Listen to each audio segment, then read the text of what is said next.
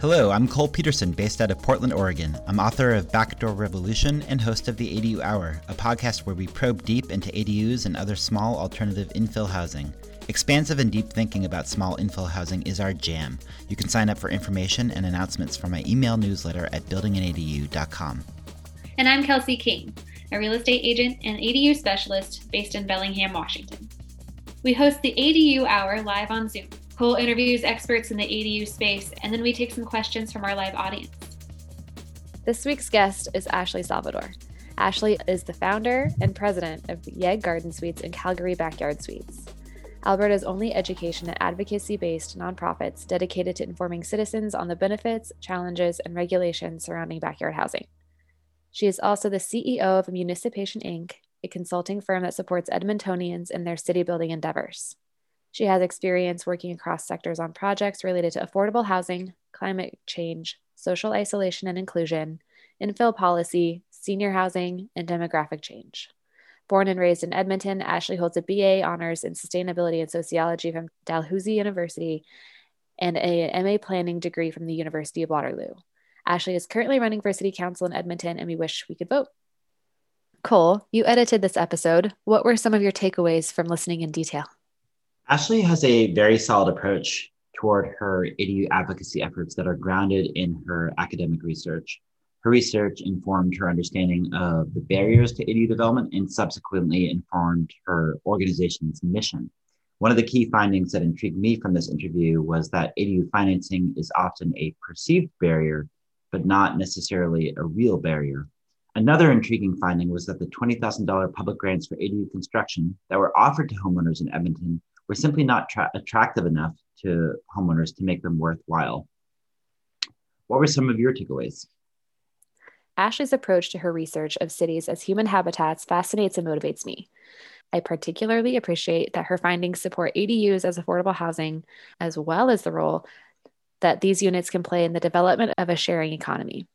My favorite finding being that households involving an ADU tend to have fewer vehicles shifting the household away from the use of single occupant vehicles to other forms of transportation. Her advocacy has had many positive outcomes for the development of ADUs in Edmonton, and this is a great episode for those interested in approaches that get results at the city level. Let's get to our interview with Ashley Salvador. Good morning. Good morning, Kol. Thanks so much for coming on today. Thanks for having me. And uh, I'm super excited to talk with you about the work that you've done. I've been a fan of your research for a number of years and never had a chance to really talk with you directly. I've read your work because you put some of that content onto accessorydwellings.org initially, and that's kind of how I first learned about it. So let's dive right in. So tell us about yourself and where Edmonton is for those who aren't familiar with Edmonton. Sure. So, first of all, Edmonton is in Alberta. Some of you may know it as Texas of the North. It's not necessarily that. I would say, hmm, conservative. We we actually have a lot of progressive policies here. A lot of really young folks who are are looking to to push city policies in a really good direction. On the on the ADU front, things have moved quite quickly over the last couple of years to allow for diversity of sizes of, sizes of ADUs, basically across the entire city at this point as a permitted use. Yeah, and just for a bit of context, we're looking at getting rid of our parking minimums entirely. So if that gives you a sense of kind of where we sit as a, a city and where our city councilors are at, that's that's Edmonton. Yeah, cool. So how did you get involved in doing ADU research and work initially? Yeah, so it actually started in my undergrad. I have a degree in sustainability and sociology from Dalhousie University, and I started to get really interested in basically cities as human habitats and the ways that our cities are, you know, helping us thrive, but also the ways that they're kind of detrimental. So from a sustainability lens, I was always interested in uh, the ways that we can help our cities grow grow inward as opposed to outward forever endlessly. And at, at some point along the way, I came across ADUs as a way for everyday homeowners to participate in kind of the remaking and rebuilding of their cities. So that's that's where it started. And can you tell us about some of the key findings of your undergrad and master's degree research in of garden suites and secondary suites, and actually maybe take a second to just define garden suites Yeah. for people since that's a different term. Absolutely. So garden suites uh, would be a detached accessory dwelling unit. Most folks will know them as that, also known as laneway homes, granny flats, the list goes on. In Edmonton, attached ADUs, uh, so ones that are typically located in a basement, those are considered secondary suites. So most of my research focuses on detached accessory dwelling units, so independent from the main house. And I've done two studies at this point. One was in 2016, 2017, and one I'm currently doing right now. So, in terms of key findings, just reflecting back on the study done in 2016, one of the big findings coming out of that, and Kol, all about this, is voluntary affordability. There was a really good study actually out of Portland that did a, a full sample or full survey of, of owners at that time, and similar findings were, were discovered there around the affordability benefits of ADUs. Let's just dive into voluntary affordability and then we'll go Sure. back to other findings. Yeah, so basically, what I wanted to look at wa- from my research was whether or not ADUs are functioning as a form of affordable housing and what the relationship between the owner and the tenant has to do with that affordability conversation. So in Edmonton, it was found that close to half of the people who are building these garden suites are doing so for family or friends to live in. Um, the other half are doing it for traditional rental income. And when you bring affordability into that conversation, it was found that the folks who are renting to family and friends are charging ultra low, sometimes zero rent. And I mean, it, it seems pretty intuitive. You're not going to charge grandma a bunch of money the same way you mm-hmm. would just a, an unknown tenant. But being able to put that, that finding on paper and actually have similar findings popping up in other cities like Portland, it shows that there is a trend. And it shows that ADUs in some capacity are functioning differently than a traditional rental property is. And part of that has to do with the fact that these are homeowner developers, right? They're not these big wig professional developers who are just trying to do it for a money making opportunity. There's social reasons in there as well. So tell, let's go back to the original research. Aside from the, just generally speaking, that voluntary affordability is one of the things that happens with ADUs. What are some other key findings from your original research? Yeah, so from the original study, I also looked at barriers to development.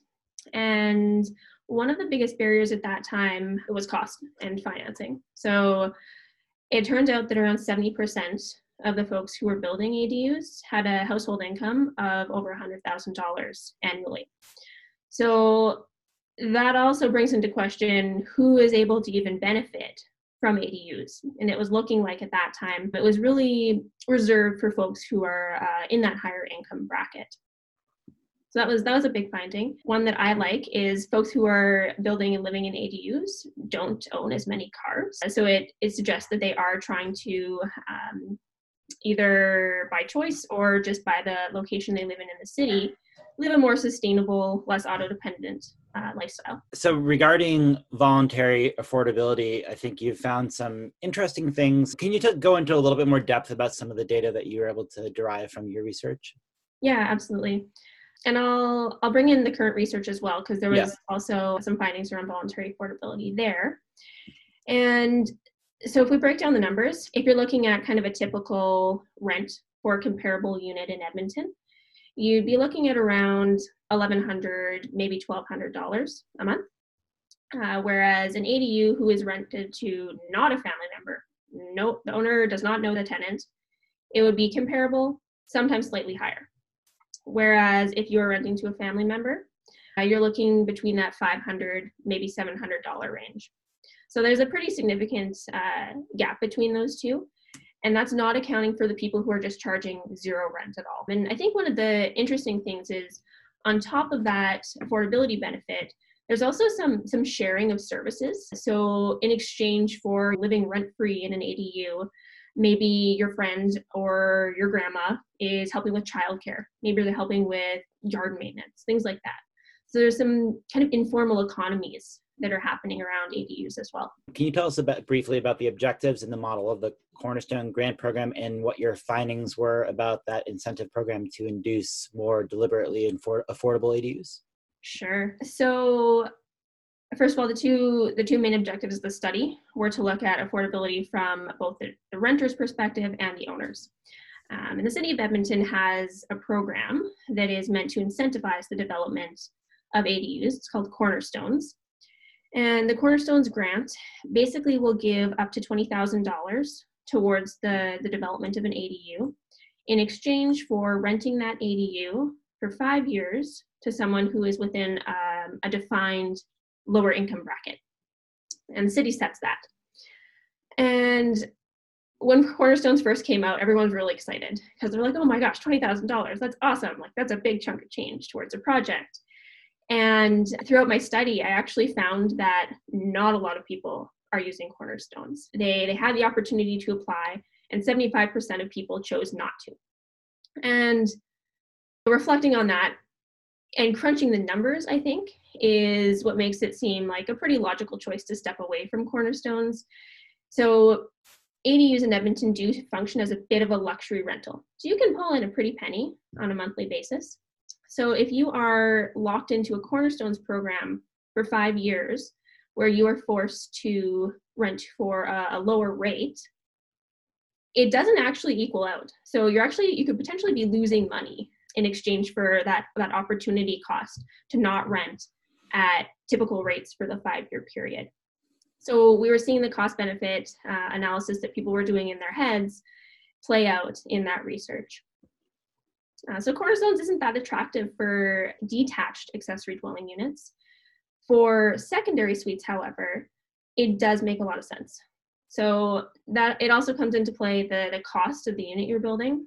So in Edmonton, a detached accessory dwelling unit averages around 180 to 200,000 dollars whereas a secondary suite typically sixty to eighty thousand dollars to to have a functional secondary suite. So as you can see, even from the sheer cost perspective, twenty thousand dollars towards a secondary suite can make a lot of sense, and they don't function as that luxury rent as well.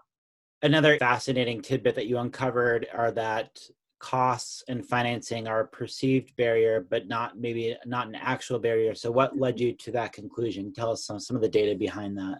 Sure. So, one of the big questions I wanted to go into my current research with was really attacking the question around for homeowners is is cost and financing a barrier? And one of the things coming out of this was it might just be a perceived barrier. The people who are reporting that cost and financing is a barrier have the same household incomes, sometimes higher assessed property values than people who have already built. So that was a little confounding. Digging a little bit deeper into that, the lack of mature financing products from banks seems to be a barrier. So people are kind of getting sticker shock. Um, they hear the price of a typical detached ADU and they're just like, okay, that clear, I clearly can't afford that. They just assume that they can't afford it. And the people who are saying that ADUs are too expensive, I can't afford it. Only 10% of them actually spoke with a financial institution. So getting people in the door of a financial institution, that's a bit of a gap right now because people are getting scared up front and not actually making it in the door. And once once you get in the door, there are a number of options. I mean, in Canada, in Alberta in particular, the most common way of financing an ADU is you can get up to 80% of the equity of your main house and then up to 80% of the pre appraised value of your ADU. And in most cases, you can piece together a project um, using that mechanism. But again, when people don't have a financial product that they see as built for ADUs, it scares them. And there's really only one financial institution in Canada, and that's Vancity, that offers that type of product. Let's dive right into uh, that suite of questions right now because I think that's worth investigating more. So I've seen that. So the CMHC, which stands for Ashley, help me. Canadian Mortgage and Housing Association. Corporation, maybe. Corporation, yeah. So it seems on paper that the CMHC, and this, so this is the equivalent to the GSEs, which are Fannie Mae and Freddie Mac and FHA in the US. So it seems as though the underwriting standards for CMHC for ADU construction loan financing are very good. For example, at least on on the document that I've seen, they allow for up to 100% of rental earnings to be added to income and they explicitly endorse secondary suites. And they so they allow for if I understand correctly, future rental income to be class no. Not for detached ADUs. for internal ADUs, you can classify future rental income potential towards your debt to income. So secondary suites have been around for a lot longer than detached ADUs. So the regulations are a lot more mature. There's still a ton of confusion around how to handle detached ADUs. And I mean, even even things in our tax code, like there's still uncertainty around how to deal with them. So at this point, all the suites that we've seen built, there is no consideration of the future rental potential of that detached unit. For secondary suites also? For secondary suites, I believe so we've seen up to 50% of the rental income counted towards it. But not I I haven't yet to see 100%. So if these underwriting standards are fairly good, why is it that there's only one bank, Vancity Credit Union, that's doing this type of loan product? Yeah, so I'm sure as everyone knows, Vancouver is a leader in the ADU space. And I think honestly, it's just a matter of recognizing that there's a market there. Obviously, it's happened in Vancouver. Vancity was pretty quick to jump on it.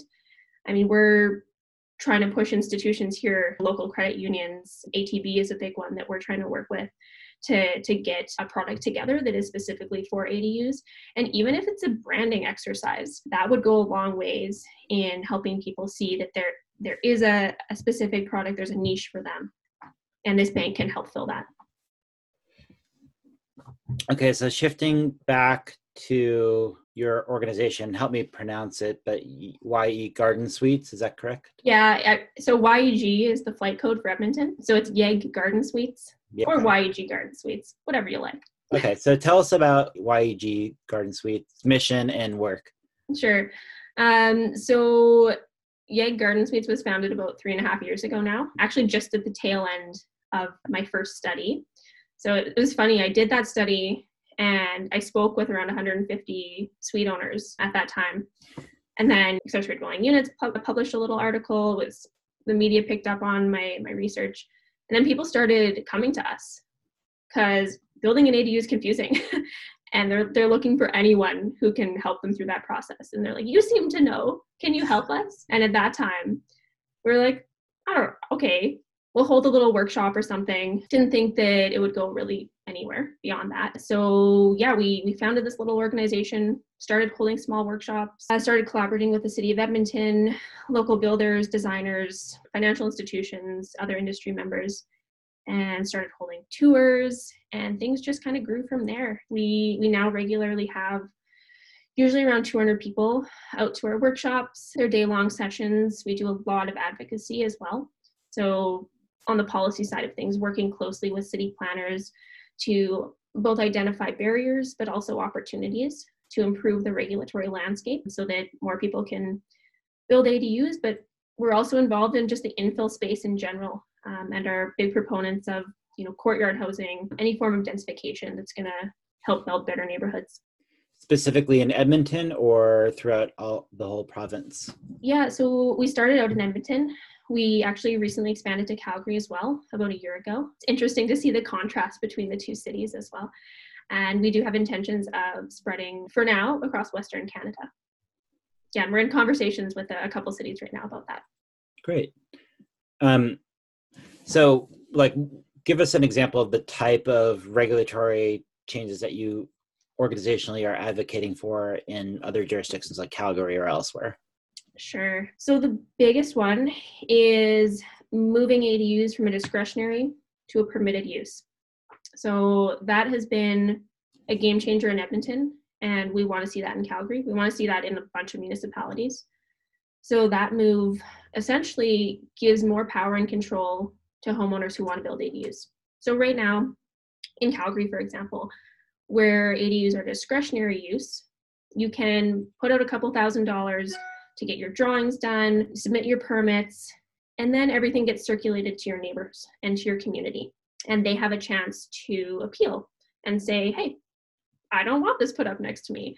Or you're going to invade my privacy or there's going to be parking issues or xyz and what that does it creates a lot of uncertainty and adds an additional layer of risk for people who want to build adus because they don't know if neighbor two doors down is going to shut down their project so being able to remove that risk factor and just make adus straight up a permitted use that's where we need to get to in cities like calgary and that's that's where we've gotten to in edmonton as of about a year and a half ago so we've seen a quite large uptick since then. I actually made a list of some of the regulations that we've had a hand in changing because I yeah. probably forget them all. But yeah, beyond the move from discretionary to permitted, one of the big ones here was size increases.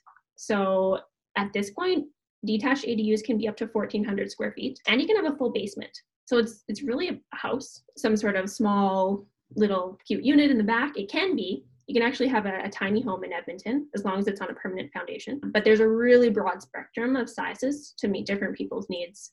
So that was a, a really good change as well. And one of the most exciting ones that happened about six months ago, you're now allowed to have both a secondary suite and a detached ADU on the same lot.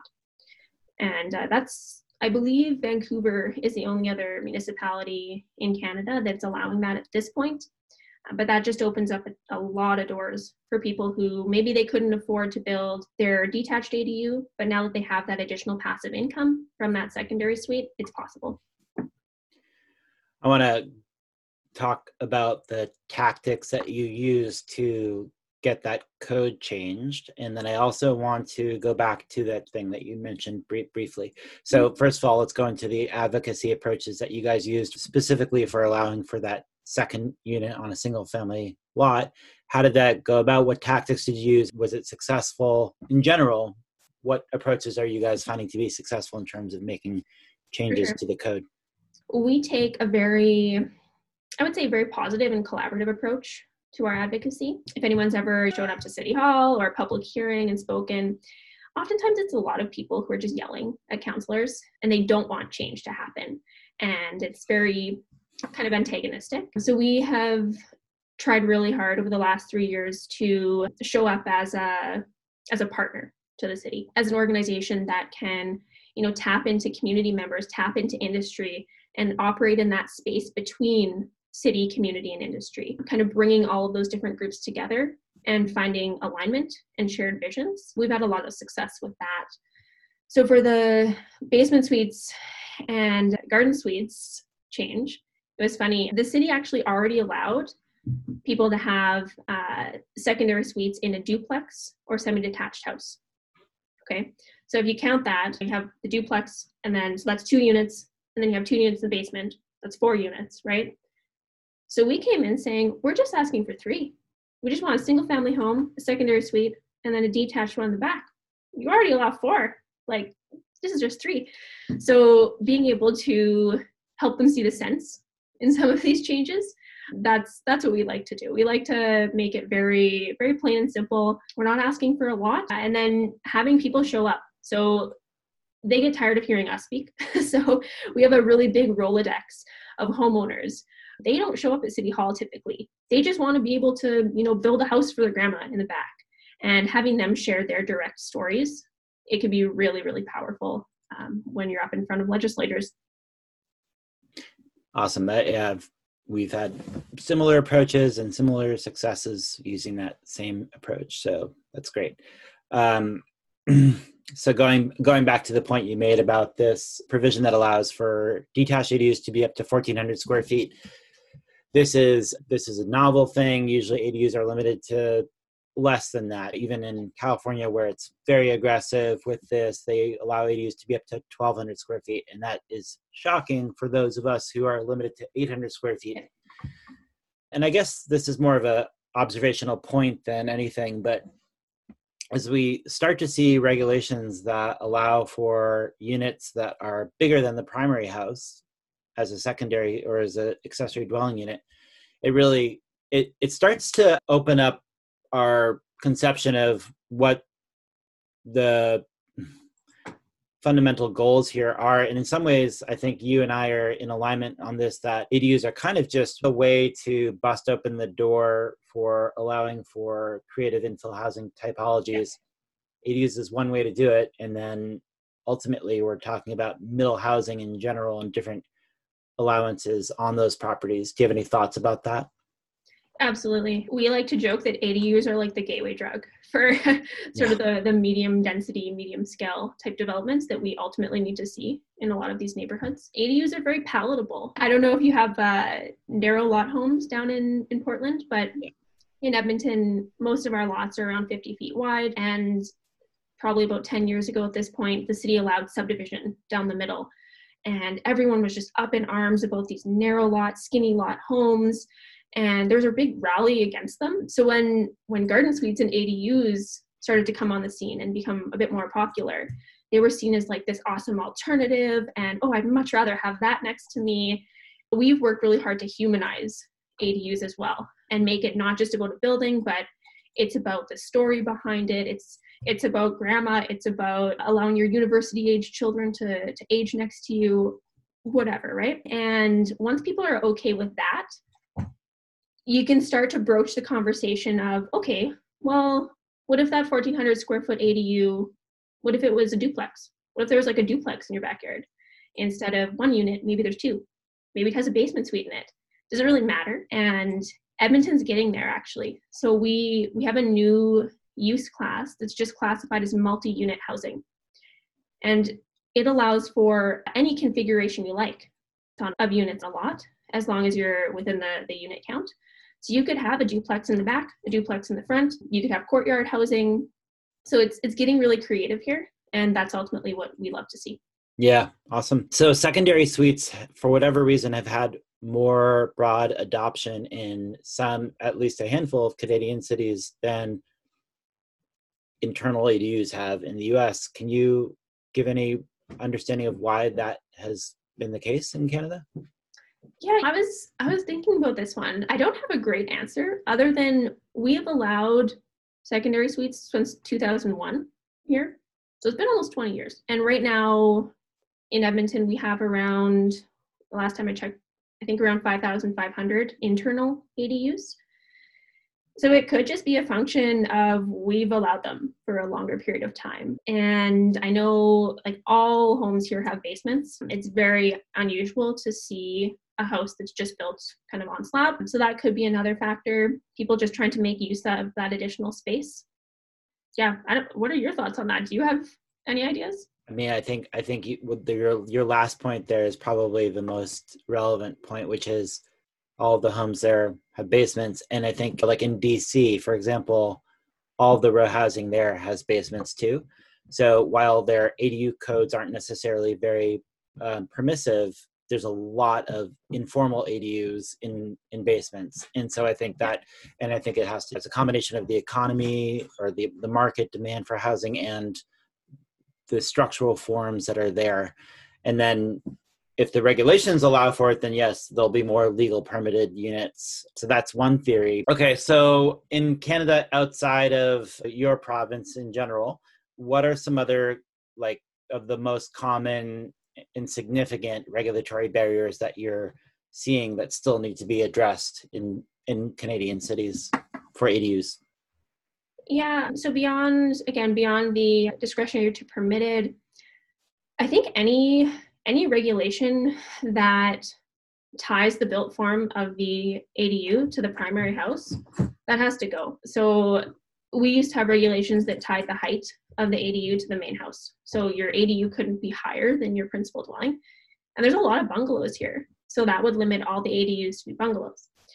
And I mean, it, it kind of, it overlooks the fact that our cities are constantly evolving and being remade. So if you have like, I don't know, like a 1950s bungalow on the front that's half falling down and you're going to redevelop it in five years, then why should this new development be tied to the 1950s, right?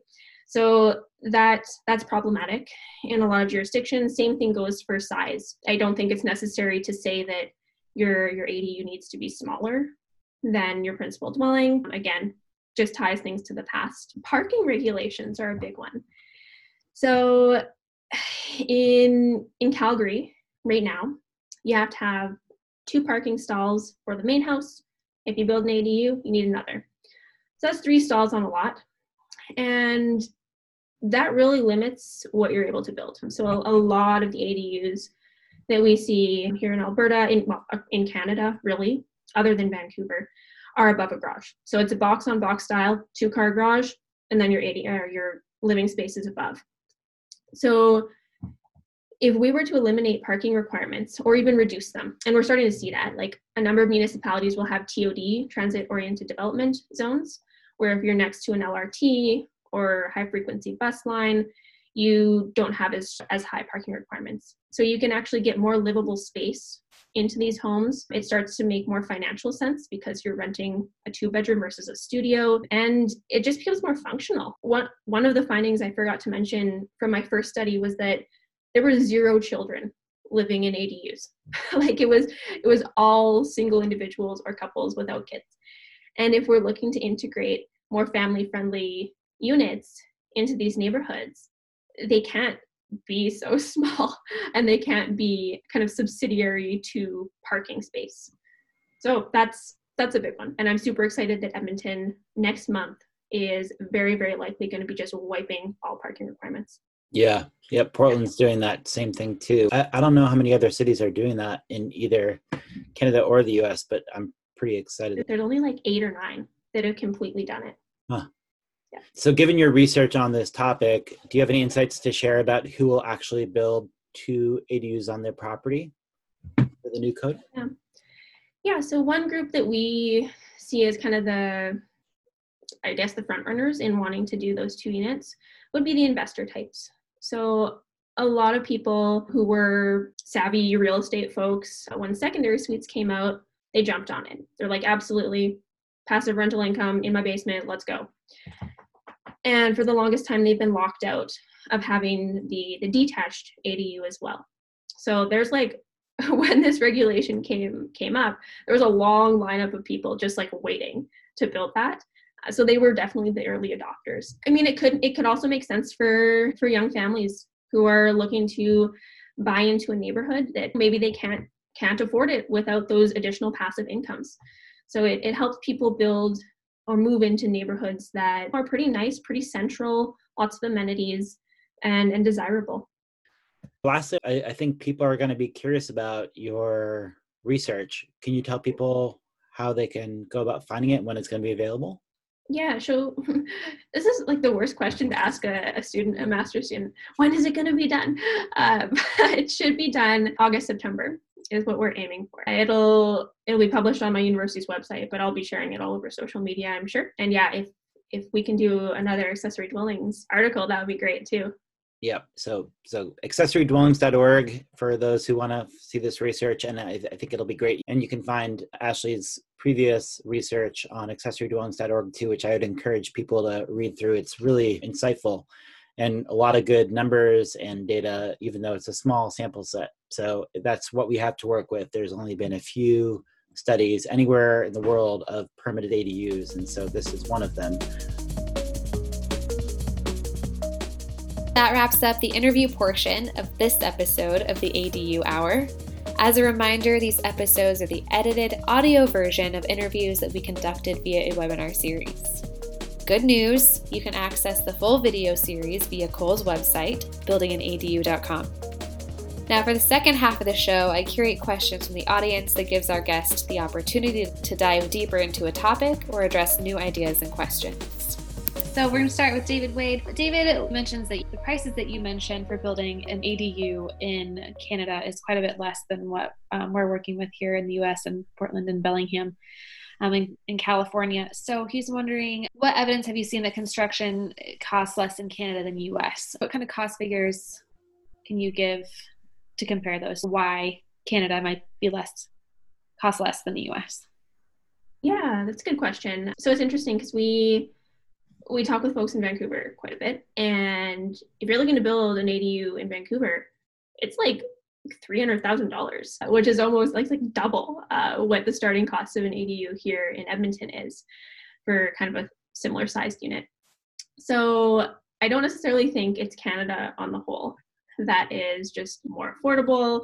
I think it really depends on what market you're in. So Vancouver is obviously a very hot market. Edmonton, not so much. So that that definitely could play into it, and I'm sure that things vary city by city in the U.S. as well. Mm-hmm. Yeah, and the numbers aren't. I would say not are not dramatically less, right? So the average. Can you give some of those average figures again for the yeah. all-in cost for like an 800 square foot? ADU? Yeah, for for like a 800 square foot detached ADU in Edmonton, between like 190 to 200,000 dollars is pretty typical. And that's yeah. basic finishing, nothing crazy. Yeah, and that that's actually I'd say pretty comparable. Portland's like two two hundred ten thousand dollars for eight hundred square foot ADU, according to my le- my last year's data. So not that far off. Yeah. Moving on to another one of David's questions. So, a few developer families have successfully used the condominium ownership model in the US to finance and build ADUs. Have you heard of anything similar uh, occurring in Canada? Yeah, that's a great question. So, we're actually looking at doing something like that here in Edmonton. There was a pilot project a couple years ago that looked at actually subdividing off the detached ADU from the main house. It actually came out of an infill design competition. Someone suggested, hey, there's a lot of seniors who would like to build an ADU, but they don't necessarily have uh, the financial backing to do so without being able to sell part of their lot. So that's where the idea came from. The pilot went through, a couple properties participated in that pilot, and we're just in the phase now where we're kind of you know figuring out whether or not they're going to apply it citywide. Now that's one option. The other option is the condo or strata title route. And we think that the condo route is probably the best option. It has yet to be done in any cities in Canada that I know of, but I think that there's just a ton of interest there. Like we meet, we do individual consultations as well. And we meet with people on a weekly basis who are like, I really, really, really want to do it, but it only makes sense if I can either sever it via condo subdivision strata. And that's kind of a deal breaker for a lot of folks. So I think that's the next step for, for a lot of cities and ADUs. Great. Thanks. Mary, I'd like to know Does the City of Edmonton charge impact fees for ADUs? And if so, what are the cost of those? Yeah, so I mean, it, it varies for the utility side of things. On the development and building permit side, around 2500 bucks is pretty typical. For utility connections, if so we have a lot of lanes here. I'm not sure what the built form is like in everyone's city, but we have kind of a secondary street running behind everyone's house. And that's where our utilities are in most cases. So it's really easy. It's a short distance to connect utilities to a detached ADU. In those cases, it's six, maybe seven thousand dollars to to get you hooked up to servicing. Um, sometimes utilities are in the front though, and in those cases, you either have to have a very very long trench going all the way to the back. Um, sometimes you can connect into the main house and then come up. And if that's not an option, you have to directionally drill you have to like drill under and then push the utility lines up and that can be anywhere from ten to twenty thousand dollars. The the only other one i had and i'm not sure if you would necessarily know the the difference between the rental rates of a detached and a secondary suite. Yep so detached units typically will rent between i mean it really depends on your neighborhood and your location and the quality of the suite but 30 to 50 percent higher for a detached unit. You're not sharing a wall. It's basically a detached house, right? Like it's it's its own unit. It's the second best thing to owning in a neighborhood. Some people even prefer renting. So you get all the all the same amenities, all the same benefits of living in the neighborhood, just a, a rental option versus ownership. And as just for clarification, since since the Canadian dollar is worth different than what's a different amount than the US. Are we talking US dollars or Canadian dollars when you're Sorry, doing... these have all been Canadian dollars. Okay, so 2500 Canadian dollars is how much US? That's like $2000 US or something? I believe so. I would have to check. I should have said that off the bat. Yeah, all Canadian dollars. of course. Why wouldn't you be thinking that way? So that does mean that it is less expensive there than here for building an ADU and for permitting an ADU. But I think I think it kind of more or less is going to correlate with the cost of oh, land there. I mean, that's more or less yeah. in the U.S. too. Yeah, absolutely. Thank you for joining us for this week's episode of the ADU Hour. New episodes will be released weekly. The ADU Hour audio podcast series includes some of the interviews that were part of the live show. The unedited full length version of all of the episodes is now available in video format